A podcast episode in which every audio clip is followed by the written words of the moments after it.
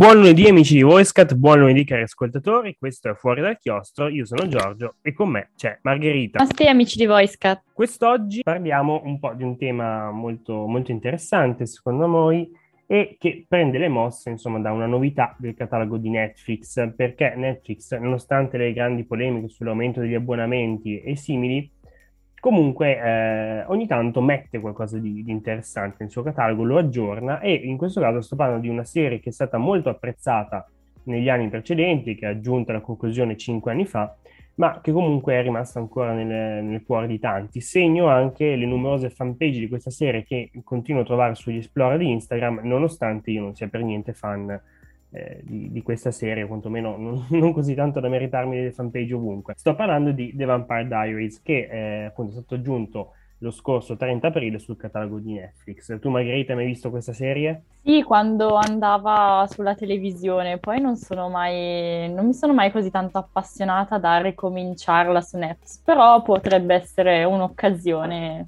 per, per vederla, ecco. Partendo da questo ci siamo un po' domandati ehm, come sia cambiata un po' la figura del, del vampiro nei, nei media, nella televisione, nei libri nel corso del tempo.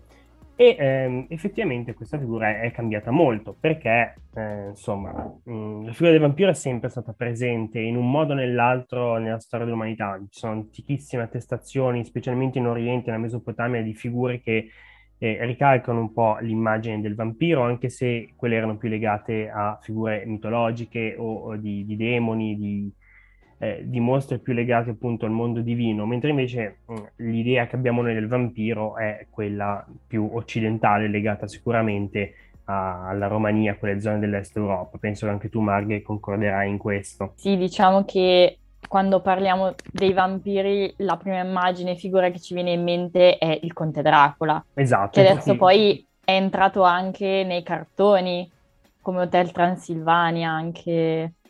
Esatto. Dracula, insomma, il vampiro occidentale della Transilvania, è diventata una vera e propria figura di, di cultura popolare.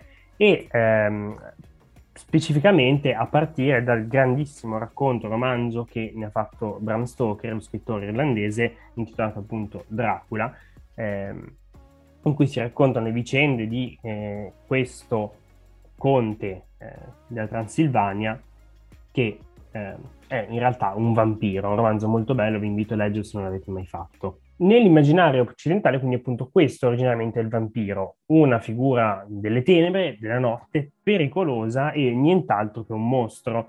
Quindi nella letteratura, diciamo, principalmente si parte da Dracula, e poi ovviamente quando nasce il cinema questa figura viene anche eh, trasfigurata appunto sullo schermo. Eh, un esempio è il film del millenovecentoventidue, Nosferatu, in cui appunto c'è eh, una riproposizione del romanzo di Bram Stoker con i nomi cambiati per non farsi denunciare dagli eredi, cosa che poi tra l'altro è accaduta in realtà. Ma appunto ehm, avrete presente il Nosferatu, quest'uomo pallido con unghie lunghissime, artigli, denti affilatissimi, insomma quello è il vampiro più mostruoso forse che c'era nei, nei primi anni del cinema, fino poi appunto alla celeberrima interpretazione di Dracula appunto di, di Bela Lugosi, che forse è quella che è passata più alla storia, che tutti abbiamo in mente noi. Insomma, Dracula elegante con il suo, con il suo abito, con il suo mantello, eh, però appunto nel passato la figura del vampiro era più questo, quindi quella di un mostro cattivo che non aveva eh, nessuna intenzione positiva se non quella di succhiare il sangue umano, e non c'era alcuna alternativa per lui, questo era e questo doveva fare. Mm, a volte tra l'altro il vampiro si poteva anche trasformare in un pipistrello, quindi anche questo elemento un pochino più magico e ancora più irrealistico de- della narrazione. Ma invece poi a partire da insomma la fine dello, dello scorso secolo, quindi dal millenovecentonovanta in poi, ehm, la figura del vampiro è cambiata, pian piano ha iniziato a modificarsi. Eh, Marghe, non so a te cosa viene in mente, un vampiro diverso da, da quello di, di Bram Stoker, celeberrimo sempre nel, film, nel cinema, ad esempio chi, chi può essere? Quello che mi viene in mente è Edward Cullen di Twilight, che diciamo in cui in questo film e in questa saga vediamo un vampiro che non è più un antieroe, ma è un eroe e anche un amante, e questa nuova figura che ha eh, il vampiro la ritroviamo ovviamente non solo in queste serie tivù, ma anche in veri e propri anche cartoni animati.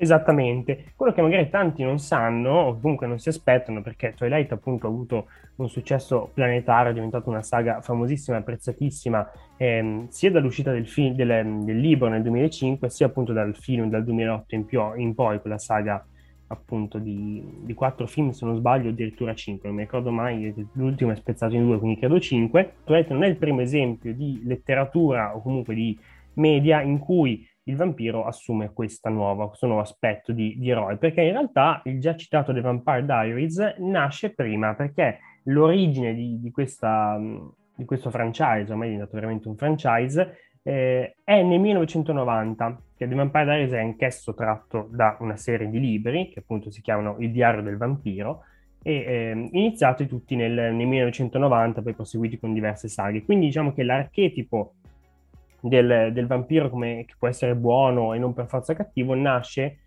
nel novanta.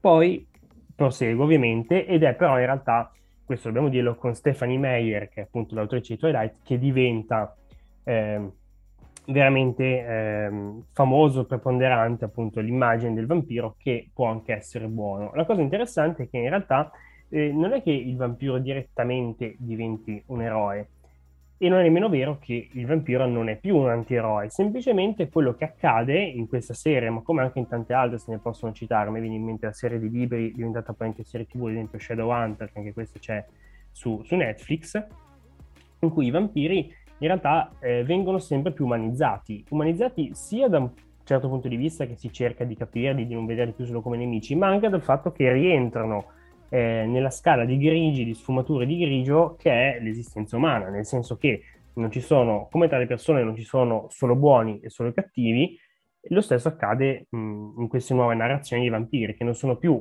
solo cattivi, ci sono vampiri buoni, ci sono vampiri cattivi, ci sono vampiri che sono insomma, un po' così così, né buoni né cattivi. Quindi la cosa interessante è questa, che si è andato via via progressivamente verso un'umanizzazione eh, di questa figura che per me era solamente mostruosa, facendo diventare di fatto una persona, e come una persona può essere buono, cattivo, può prestare la sua forza, le sue abilità al bene o al male. Diciamo infatti che eh, la figura del vampiro ha avuto questa trasformazione anche per andare eh, con queste storie anche a catturare un pubblico più giovane. Non si doveva privilegiare, diciamo, l'eccesso e la malignità di queste figure, ma andare verso, appunto, come hai detto tu Giorgio, una sorta appunto di umanizzazione, per avvicinare un nuovo target anche di mercato. La storia dei vampiri non cattura soltanto, diciamo, mh, la nostra cultura, non li troviamo solo nei libri, nelle serie tivù eh, occidentali, ma anche, diciamo, eh, in anime e manga della, della cultura orientale.